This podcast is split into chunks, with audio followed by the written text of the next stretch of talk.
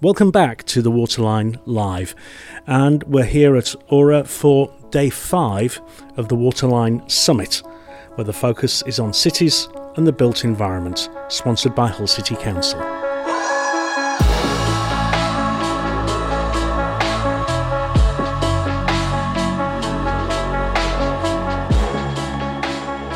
I'm Tom Bridges. I'm a director of Arup, leading our cities business.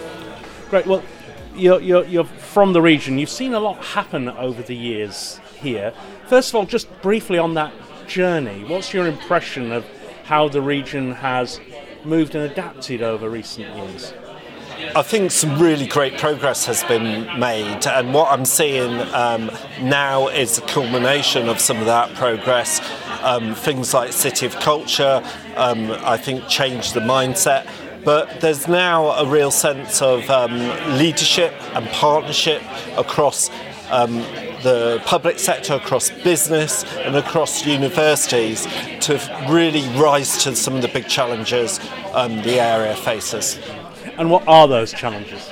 I, I think that there, there are five big challenges climate change, resilience, health and well-being, responding to rapid economic change, and innovation and productivity. And are there any examples of, of, of, how those are being tackled well, that you would say?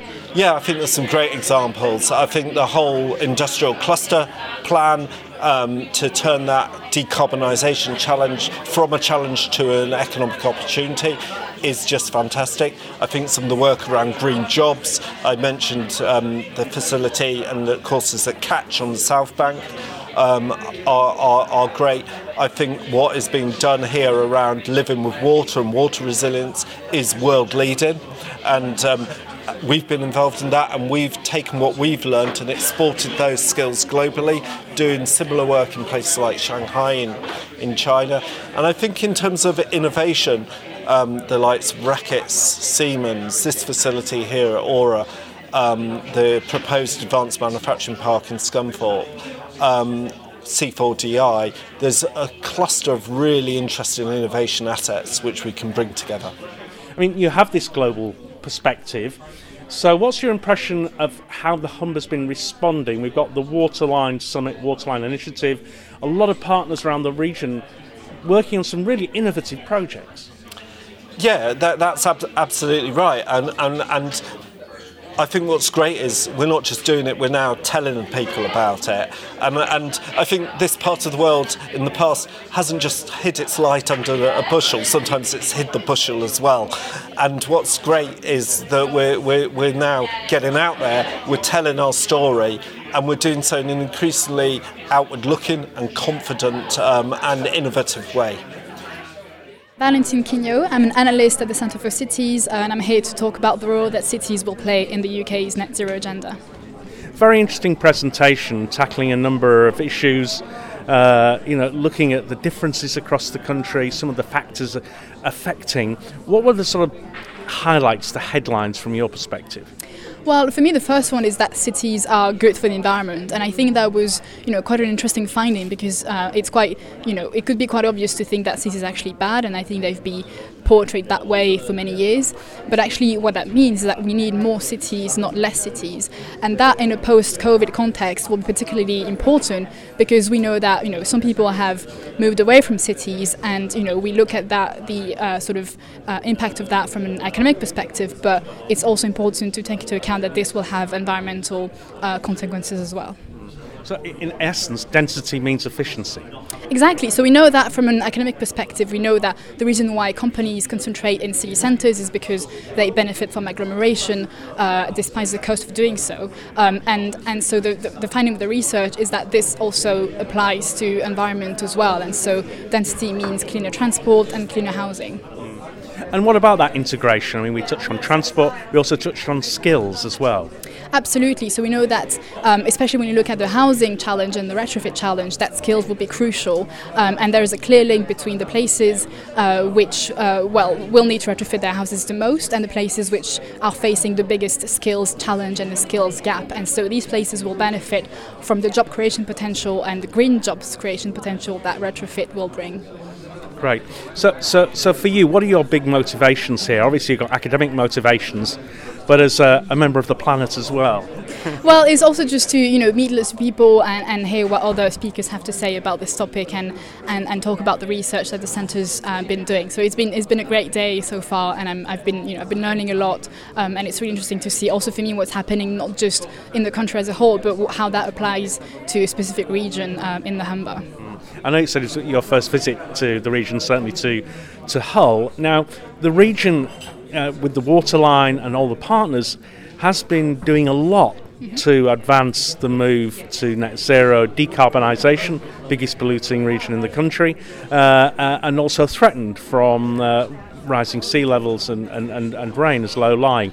So, what's your impression of the Humber and the Waterline Initiative for galvanising so many parties together with real, I guess, uh, commitment mm. to, to, to make some meaningful changes. Absolutely, I think it's great, and you know, I think that the, the new thing that's been sort of coming in the past few maybe months or maybe years is that we know that climate change is not just an international challenge. It's not just happening elsewhere. It's also affecting the UK, affecting some regions more than others. And so, I think what's new to the debate and what's been so great about this conference is that there is a local aspect to it, and so that means that we need to involve loads of different stakeholders from you know, uh, well, public policy, but also businesses and communities together to talk about these challenges and see what everyone can do to address it all together. Obviously, we've got COP26 coming up. I don't know whether you guys will be represented there. Uh, anything you're particularly looking for out of COP26 in terms of policy linked to some of the work you've been doing? Well, mostly recognizing the work that cities uh, will, sort of the potential and the responsibility that they will have in driving the transition to net zero. Um, and so that will mean essentially saying that yes, this has to be a national government agenda, and it is at the moment.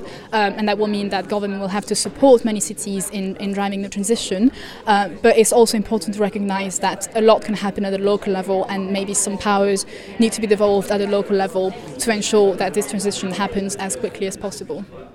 Alex Card, Assistant Director for Economic Development and Regeneration at Hull City Council. Well, today's theme are our cities in the built environment. How significant is the challenge for this sector in the whole net zero equation?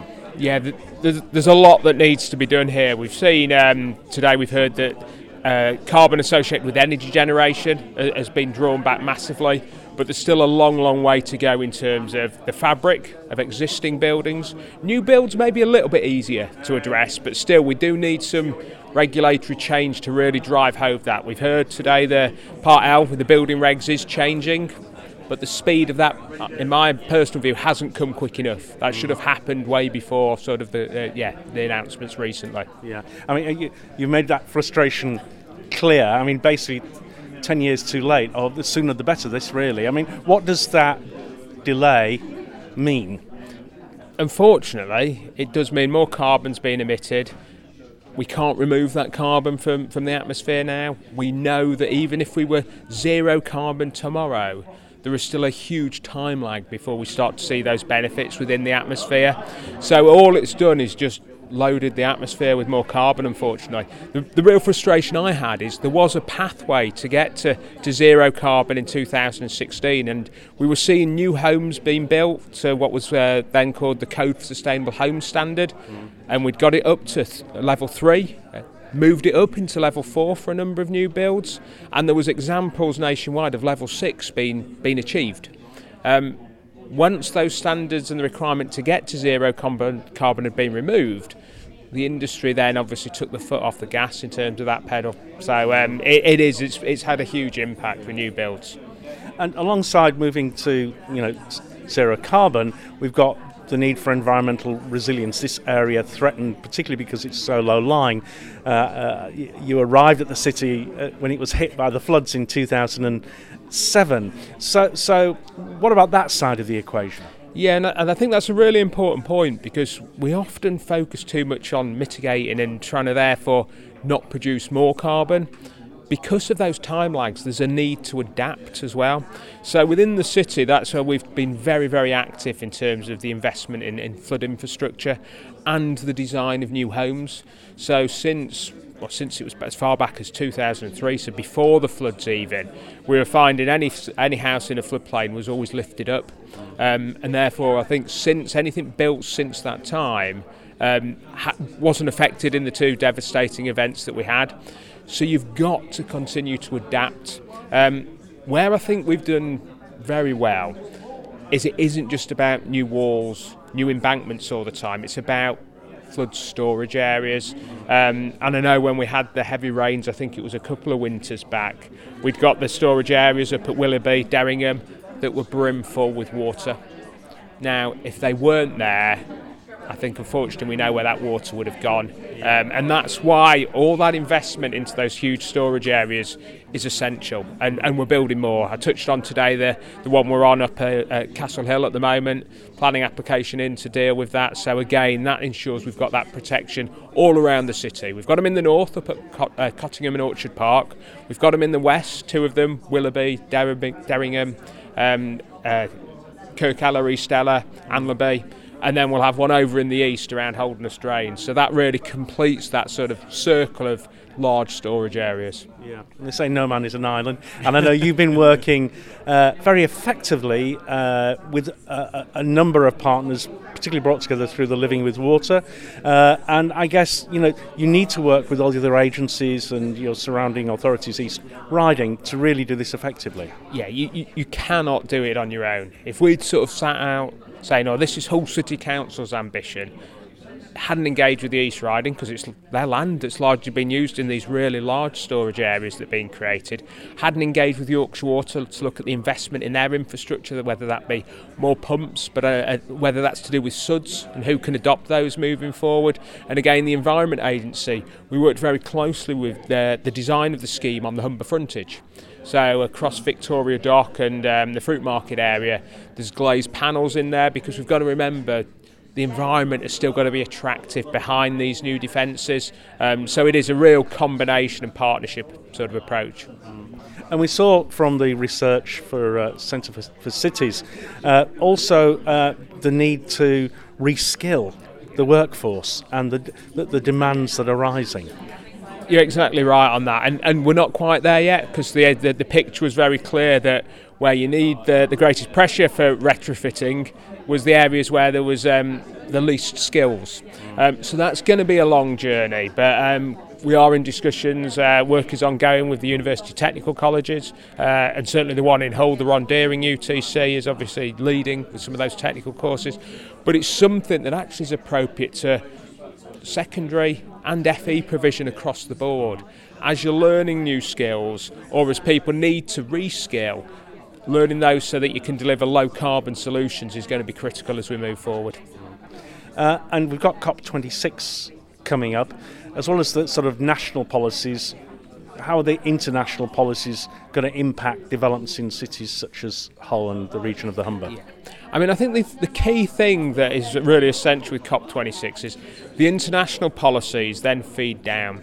So, yes, you, you always get these statements that a, a, government has decided to do X and is taking a bit of a lead on that. And that will happen on occasions. But actually, if you've got a very, very clear policy commitment at the international level, that will drive regulatory and policy change within, with, with well, globally. Mm. Because, um, and this is the real challenge that we've had for, for decades around climate change is, well, if I do X, but my neighbouring country isn't going to get on board and do that, sort of it becomes a bit of a lackadaisical response of well do I really need to? It's just going to disadvantage me, and that's why you do need that collective buy-in. So we are we're all working for that same objective, and hopefully we will see next month that we will get some of those key moves as well. Mm-hmm. And I know you've moved to the region. What's your impression of the way the region is tackling this? We've got the waterline initiative as an umbrella and lots of organisations doing some really pioneering things. Yeah, I, I mean, I think there's absolutely no doubt we're sort of leading the charge really in, in the UK. And, and the reason for that is if we can't lead the charge and lead by example, where actually we're probably going to be the most heavily affected if we don't try to stop the, the, the, the, the globe sort of warming, how can we expect others to do so? Um, but I think what's great working in partnership with the university, I'm here at sort of Project Aura obviously today. Um, the academic sort of rigour and the level of research, research is starting to feed through into real life things. It's a very small scale thing. Um, in terms of uh, some new technology the uni's testing, it's about cooling uh, where you've got servers in place, a lot of high data. We've been testing that for them uh, uh, uh in the city centre where we store our servers to see can that reduce the energy demand for cooling? So it's about how we work as a collective to drive that change. Okay, I'm Lizzie Wilkinson. I'm head of domestic product management at Groupe Atlantic UK, um, probably better known in the Hull area as Ideal Heating. Lovely. So, so you've got a big challenge ahead with this uh, move from uh, fossil fuel heating, gas heating, uh, to what's on the horizon. There's been a lot in the news recently uh, about heat exchangers and this sort of technology. So, what does this challenge mean for a company like yours?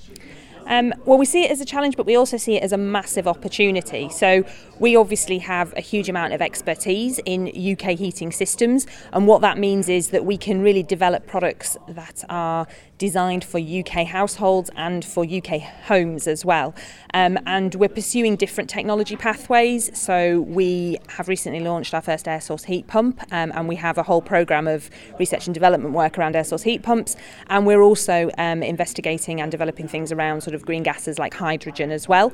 Um, we also have uh, recently launched a heat interface unit which works on a district heating system, which we designed and manufacture at our site in Hull. Um, so we're really what we're seeing is that our portfolio is expanding and we're applying our expertise into lots of different technologies now. So um, it's very exciting times. Yeah. I think a lot of eyebrows raised when the government announced their £5,000 grants towards £10,000 heat pumps. Economies of scale, as things scale up, do you anticipate these prices to come down? Yeah, so I think that's um, one of the key strategies that the government has. Um, this grant that they have announced um, is really to encourage early adopters, to really get people to consider a heat pump um, in a property that probably is, is more suitable to a heat pump as well. Um, I do think as the market develops, we will be able to develop these products so they are sort of easier to install and that will bring the cost down significantly. A lot, some of the cost is in the installation of it. So if we can make it easier for um, UK installers to fit these in UK homes, then that's going to bring the cost down. And I, I do think that the cost will will come down. And I, I think the announcement this week from the government of um, a 60 million pound investment in sort of specifically in heat pump development and innovation is also a very welcome um, announcement because that will also help to sort of provide a bit of a springboard to the development that's needed and bring it here in the UK. A lot of these technologies have been developed in, in other countries um, and the UK has very unique housing stock and heating systems, and we have to make sure that what we have really suits that. Mm. And when it comes to hydrogen, I know you've been looking at uh, boilers that will work on a, a blend of hydrogen and natural gas, and also uh, 100% hydrogen. So those technologies are possible, but but what are the um, question marks over the introduction of those technologies? Okay, so absolutely, I actually don't think the um, the challenge is really in the appliance. Um, you know, we're, we're, we're quite happy. Our domestic boilers will work on the 20%. We know that 100% hydrogen boilers are, um, are completely possible. The challenge comes sort of further upstream in terms of the infrastructure around hydrogen. So, really being able to create the amount of hydrogen that we could potentially need in the UK in a clean way. So, we have to be looking at preferably green hydrogen and also blue hydrogen with, with carbon capture. Um, and we really need to make sure that, that that's the way the hydrogen has been generated. So I think the challenge comes in that hydrogen just has so much potential in so many different areas. It's making sure that we use it to its full potential and use the capacity that we will have to its full potential, whether that's freight industry or whether domestic heating needs that as well in at least some areas. Mm.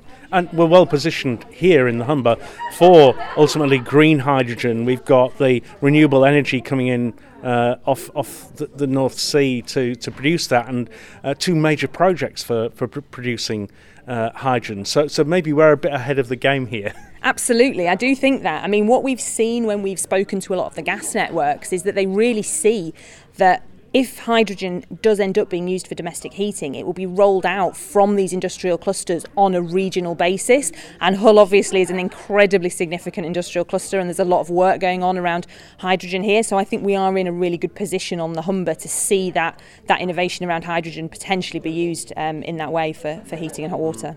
We've got COP26 coming up. What are you looking out for in terms of policy shifts uh, that, that, are going to impact your industry? Um, well, I think probably just. We've seen the heat and building strategy released this week, so we're currently digesting that. There's a lot of consultations out at the moment around things like off grid heating. Um, I think it'll be interesting to see, um, sort of at COP26, how the sort of the discussion goes around electrification and hydrogen and really capacity of both something that I think we have to be very aware of is as as it's called on the heating industry to ramp up around electrification, we need to really consider how the grid can cope with this as well.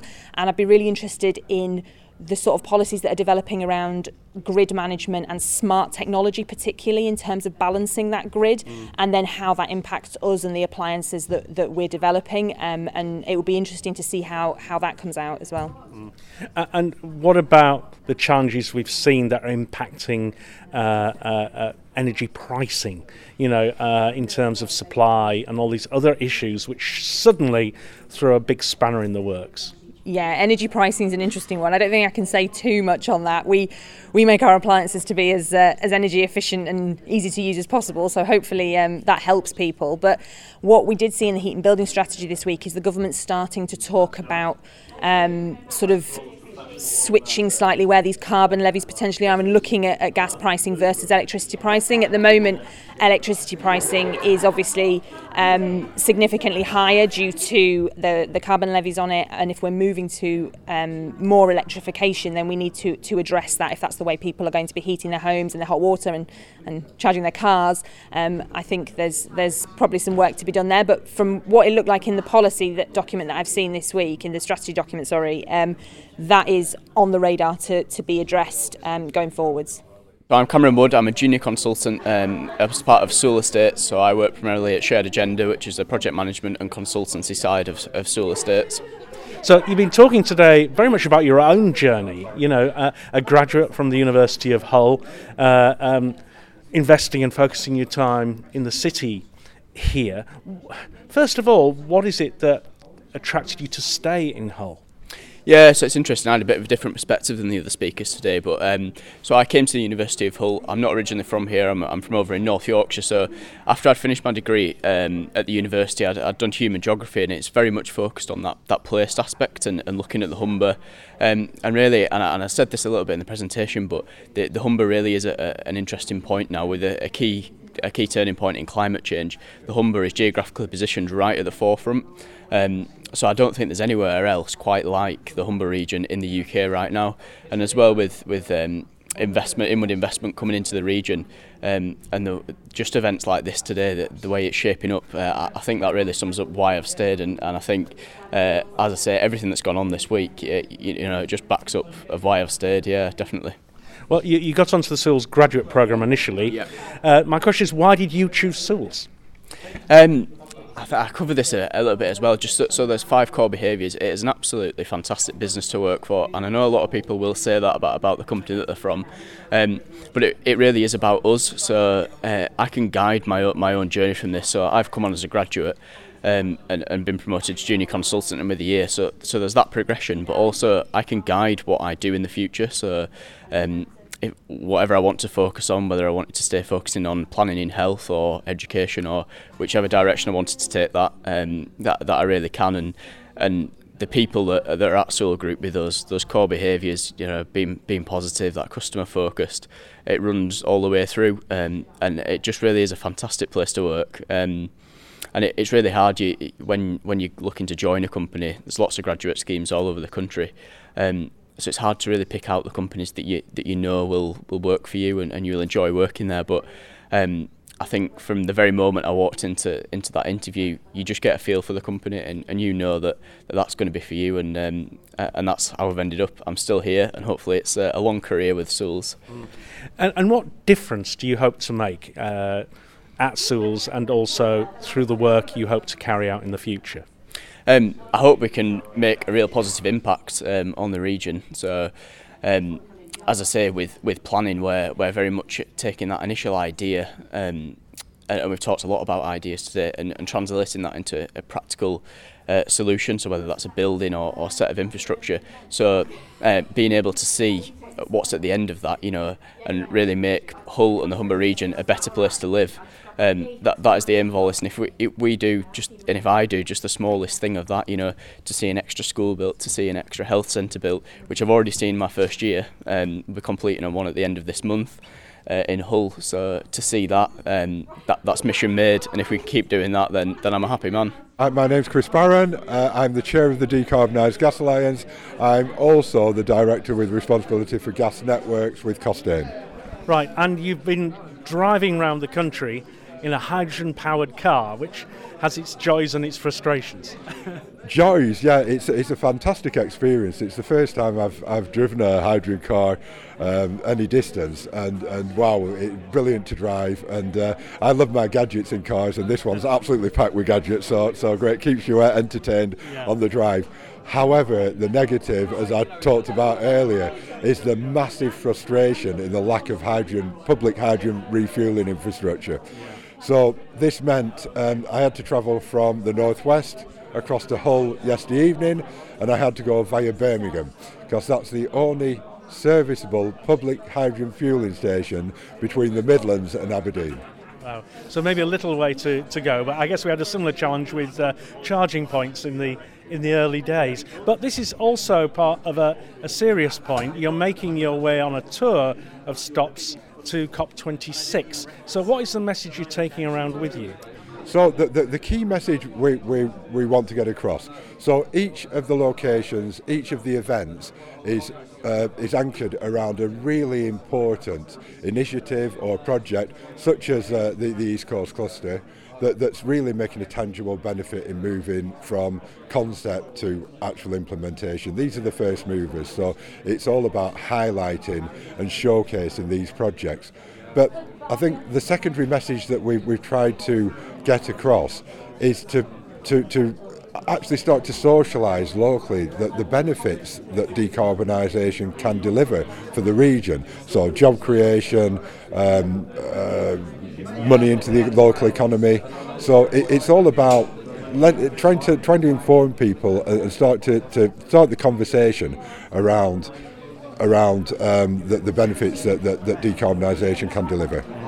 And how receptive have you found people so far? Fantastically receptive. Um, we, when we, we started this, we, we tried to, to really use social media as the main platform for getting the message out there. And in the first day alone, I think we had 28,000 hits on Twitter. So we, we're generating a tremendous following. Next week, we, are delighted to have uh, local television news co- covering a couple of the events that we're doing. So again, just getting that platform and that, that, that media outlet to get the messaging out, which is what our, our goal is.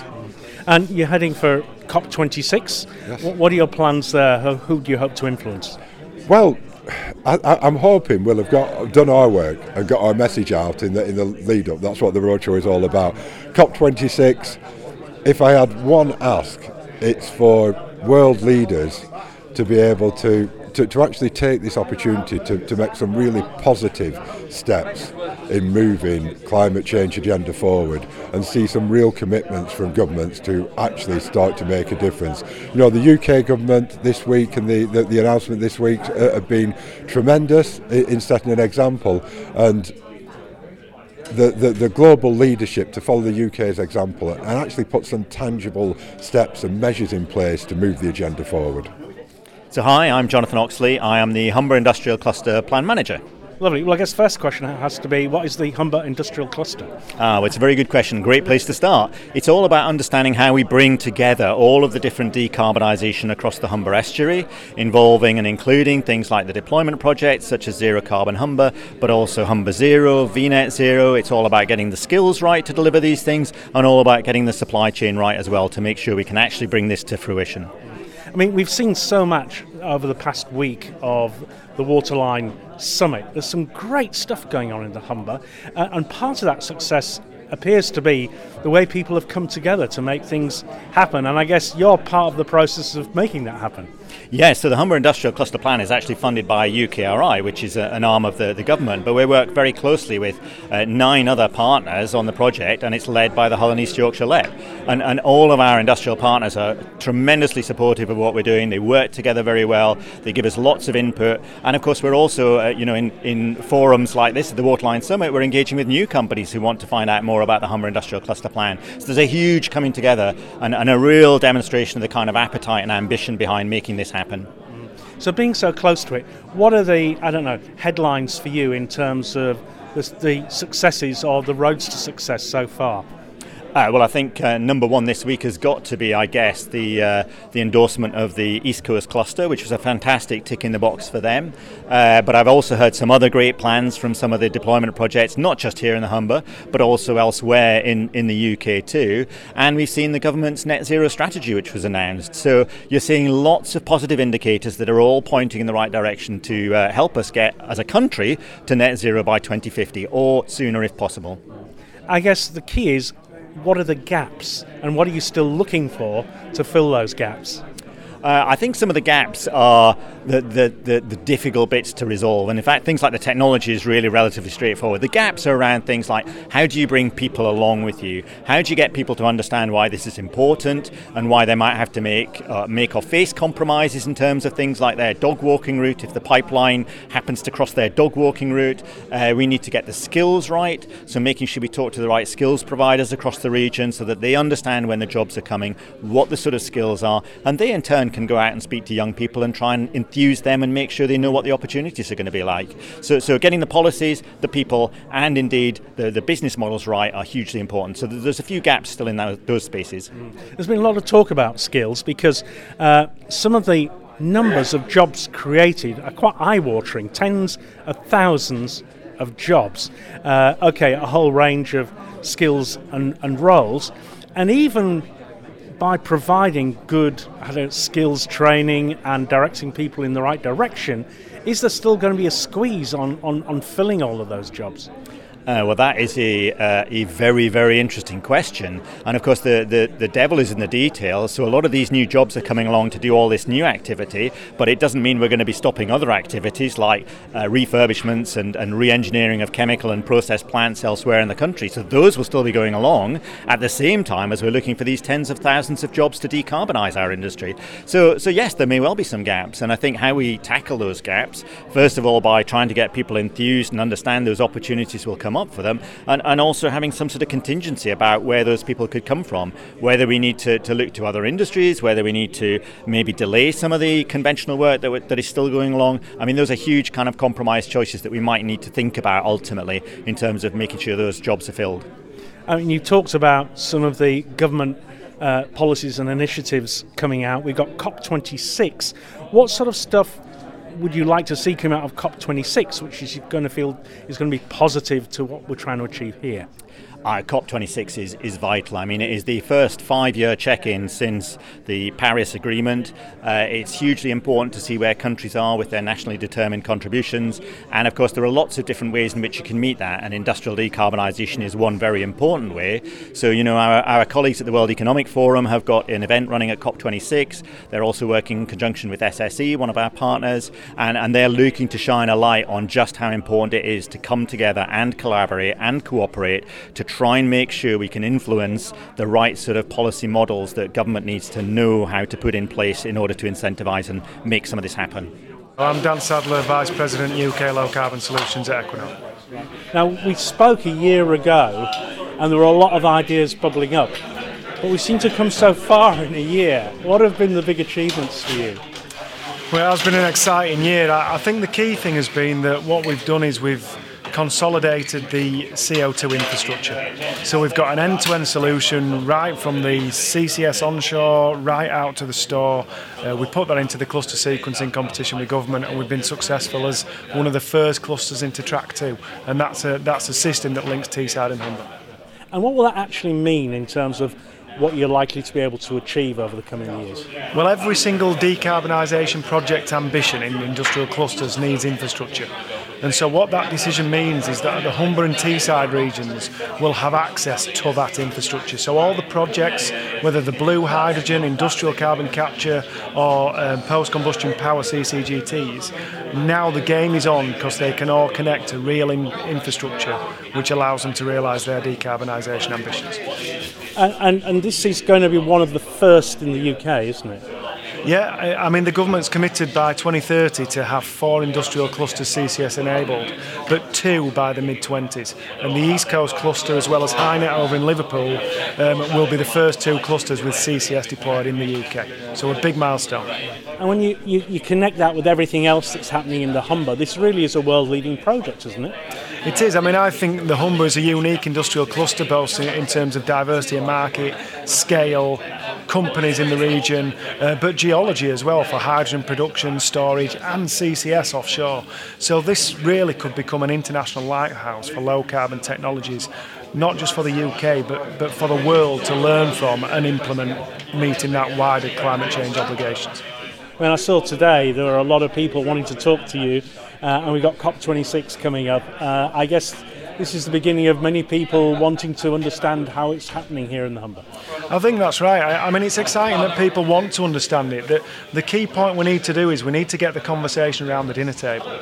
You know, these low carbon solution schemes to decarbonise industrial clusters, you know, hydrogen, CCS, how well are they understood? It's, uh, you know, renewables, you can visibly see it. So, what we have to do, it's great to have these conversations, to open the debate, and hopefully get people excited about this opportunity because this is well paid, long term jobs for the UK and these regions. Because we are talking about tens of thousands of jobs, and uh, I guess the challenge now is to ensure we've got the people with the right skills. That's correct. I mean, we forecast around 25,000 jobs just for the proposal put forward by the East Coast Cluster, but that expands as we go towards net zero by 2050. And what we have to do is make sure that we set up the right supply chains, both in terms of the manufacturing market, but in terms of the skills market, so we can get as many of those UK content, UK local people, and national people capitalising on that benefit. So, as Equinor, you're a partner in something significant. What does that actually mean for you guys going forward? Well, firstly, we're a partner in the CO2 CCS infrastructure, but as important, we're also developing our hydrogen to Humber concept, anchored by the H2H Saltend project. And what these projects will do is kickstart the UK's hydrogen economy, making around uh, a 40% contribution to the government's 5 gigawatt target. And it's a real fantastic opportunity for the UK and the Humber to lead the world in the deployment of a low carbon hydrogen market. Uh, I'm Bill Walker, a chair of Marketing Humber. Well, it hardly seems five days ago since we were talking at the opening of the Waterline Summit, and here we are, it's drawing to a close. I mean, what an amazing week! I think it's been a fantastic week. I didn't think the first Waterline Summit could be bettered last year, and it was. And I didn't think last year could be bettered this year, and it has been. Um, I think the partners that we've attracted and, and have contributed so much this this uh, have been absolutely stunning. Any particular highlights for you out of the week? Well, there have been all sorts of different highlights for different reasons. The one I was just talking about, the one I loved yesterday, was the farmer from Brandesburton who grew his own house. Absolutely fantastic by growing hemp. Um, and, and, what a story. I mean, it's just an inspirational story. I thought today's session on the, um, the role that Hull is playing worldwide um, in the global resi- flood resilient cities um, and, and, the work they're doing with, with Yorkshire Water and, and others in the, the Living with Water um, project. Something we knew about, but actually finding out more about it at the conference, at the summit, has been tremendous. What I've loved overall, I think, uh, are the businesses and organisations of all sizes, from all sectors, wanting to work together to make this work. The common, the common thing has been collaboration. We, this needs to happen. We're not big enough. We can't do this on our own. We need to do it together. And we need more conversations like the ones we're having at the Waterline Summit to make us think about what's possible so that we can go back and start making it making it happen. Without doubt, everyone I've talked to here participating, and even people overseas I've talked to, uh, have been, you know, um, complimentary about this initiative and admire what's happening here in the Humber, and particularly, you know, the Waterline Initiative. Yeah, I mean, I'm immensely proud of the Marketing Humber team. I have to say, a very small team, um, reliant upon our, our, partners and our bondholders um, for uh, uh, and uh, and our sponsors to be able to run events like this. Um, the reflection now is how do we turn a successful week-long summit into a successful year-long campaign, so that we're all working together all pulling, all showing the fantastic um, variety of innovation, expertise, and opportunities that are in the Humber, so that we can actually take this forward. And, and somehow we need we need to reimagine, I think, how we promote this area. Uh, it's not just about marketing something we do; it's about um, reimagining the place and the role it has worldwide um, as a real test bed for everything that we need to do to achieve net zero. It's the biggest challenge mankind has ever faced. Uh, it's getting more and more urgent. It's not coming, it's here. And we need, and we have all the ingredients to make this happen. Bill Walker, Chair of Marketing Humber, bringing to a close the Waterline Live report from the Waterline Summit 2021. But we're not finished. Next week we'll continue reporting on some of the latest developments in the climate change crisis. And then on to COP26 with a full series of reports of the Humber at COP26 and what COP26 thinks about the Humber. This is Jonathan Levy. Thanks for listening.